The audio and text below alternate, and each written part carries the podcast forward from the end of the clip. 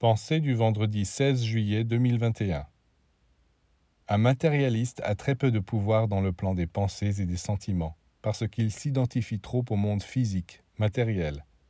Il n'a pas la foi dans les possibilités du monde intérieur, et il cherche même à effacer les traces de ce monde.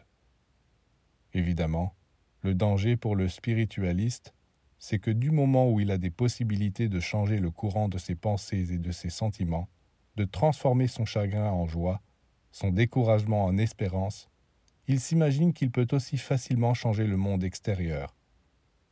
Et non.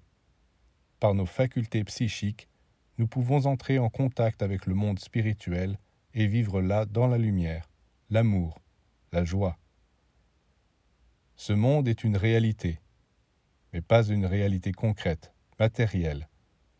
Le monde objectif et le monde subjectif existent l'un et l'autre, et il ne faut pas les confondre, mais connaître les correspondances qui existent entre eux pour les ajuster.